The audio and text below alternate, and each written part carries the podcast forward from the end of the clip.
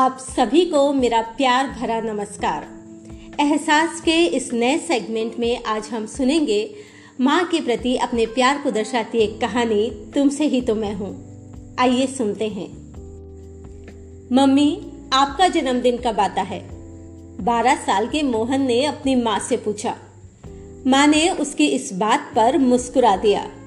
मोहन अक्सर ही ये सवाल माँ से पूछता और माँ जवाब में बस मुस्कुरा देती थी। लेकिन आज मोहन ने ठान लिया था, वो बिना जवाब जाने मानने वाला नहीं है। आखिर बेटे की जिद के आगे माँ ने कहा, हमारे जमाने में जन्मदिन कहाँ मनाया जाता था मोहन बेटा? पहले के लोगों को तो तारीख भी याद नहीं रहती थी। आजकल ये सब चीज़ें चलन में आई है।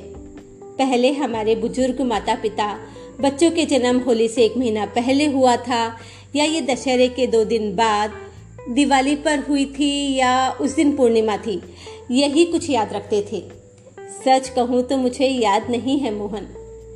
माँ की बात सुन के मोहन सोच में पड़ गया। मम्मी, मेरा जन्मदिन कितने धूमधाम से मनाती है। तरह तरह के पकवान बनाती है। केक कटता है, पार्टी होती है।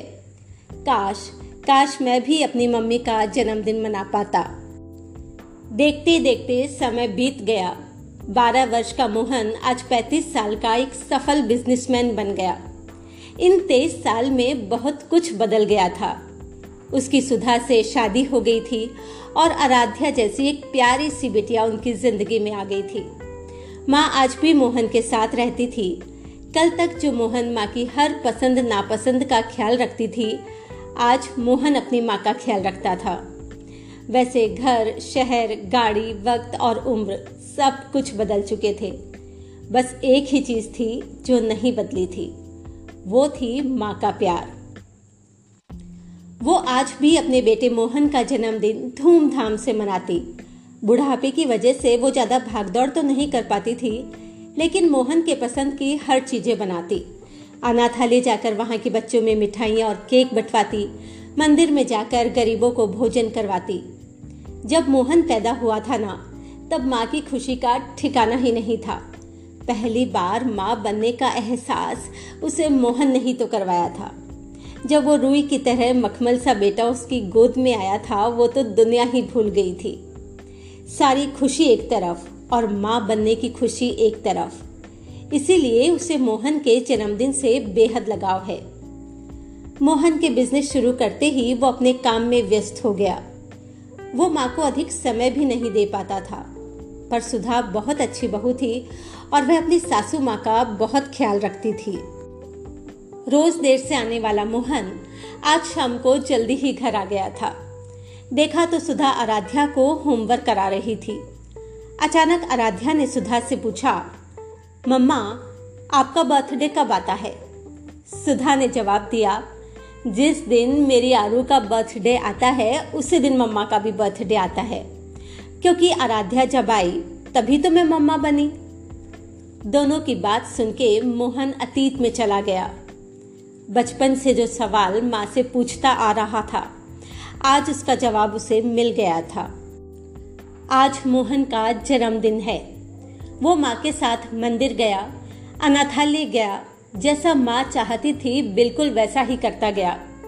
शाम को जब माँ सहित वो घर लौटा तो घर पहुँचते ही उसने देखा कि घर फूलों से सजा है। बिजलियों वाले झूमर जगह जगह लगे हैं।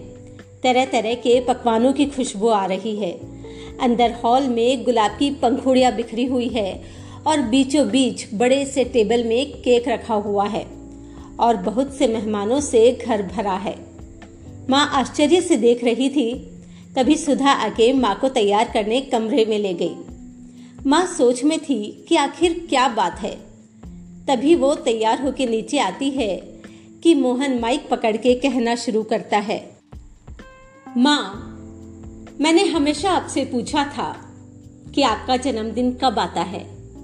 मेरा मन करता था कि जिस तरह आप मेरा जन्मदिन मनाती हैं, वैसे मैं भी मनाऊं। आपने मेरे लिए कितना कुछ नहीं किया। आज मैं जो भी हूँ, आपकी वजह से ही तो हूँ। आपने हर मुश्किल में मेरा साथ दिया है। मेरी छोटी छोटी खुशियों को इतना बड़ा बनाया है। मैं हमेशा सोचता था कि आपको मेरे जन्मदिन से इतना प्यार क्यों है? जवाब अब मुझे मिला। एक माँ की ज़िंदगी का सबसे बड़ा पल तब आता है जब वो अपने बच्चे को पहली बार गोद में लेकर गले लगाती है। आज ही का तो दिन था ना, माँ। जब मैं आपकी ज़िंदगी में आया था। माँ, आज के ही दिन तो आप भी मुझे मिली थी। आज ही के दिन तो मैं भी बेटा बना था। आज ही के दिन तो मैं आपकी गोद में आया था। आज ही के दिन तो मुझे भी ममता का सागर मिला था। इसलिए आज से ये दिन सिर्फ़ मेरा नहीं आपका भी है, क्योंकि तुमसे ही तो मैं हूँ। माँ, तुमसे ही तो मैं हूँ। आज एक माँ और एक बेटे का जन्मदिन है। मोहन की बात सुन के माँ की आँखों में आँसू आ गए। मुँह से कोई बोल ही नहीं निकले। बस दिल से दुआएँ निकल रही थी। इतना मार्मिक दृश्य देखकर हर कोई रोने लगा था। माँ ने अपने बेटे मोहन को गले लगा लिया। दोनों ने मिलकर अपने जन्मदिन का केक काटा। दोस्तों, जिस दिन हमारा जन्म हुआ, उसी क्षण एक माँ का, एक पिता का भी जन्म होता है। उन्हें भी वो सुख मिलता है।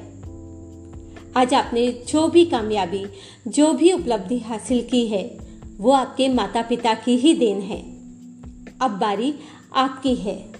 बस आप उन्हें सम्मान दीजिए, समय दीजिए प्यार से उनकी बातों को सुनिए। उन्हें इसके अलावा और कुछ नहीं चाहिए होता कुछ नहीं। धन्यवाद।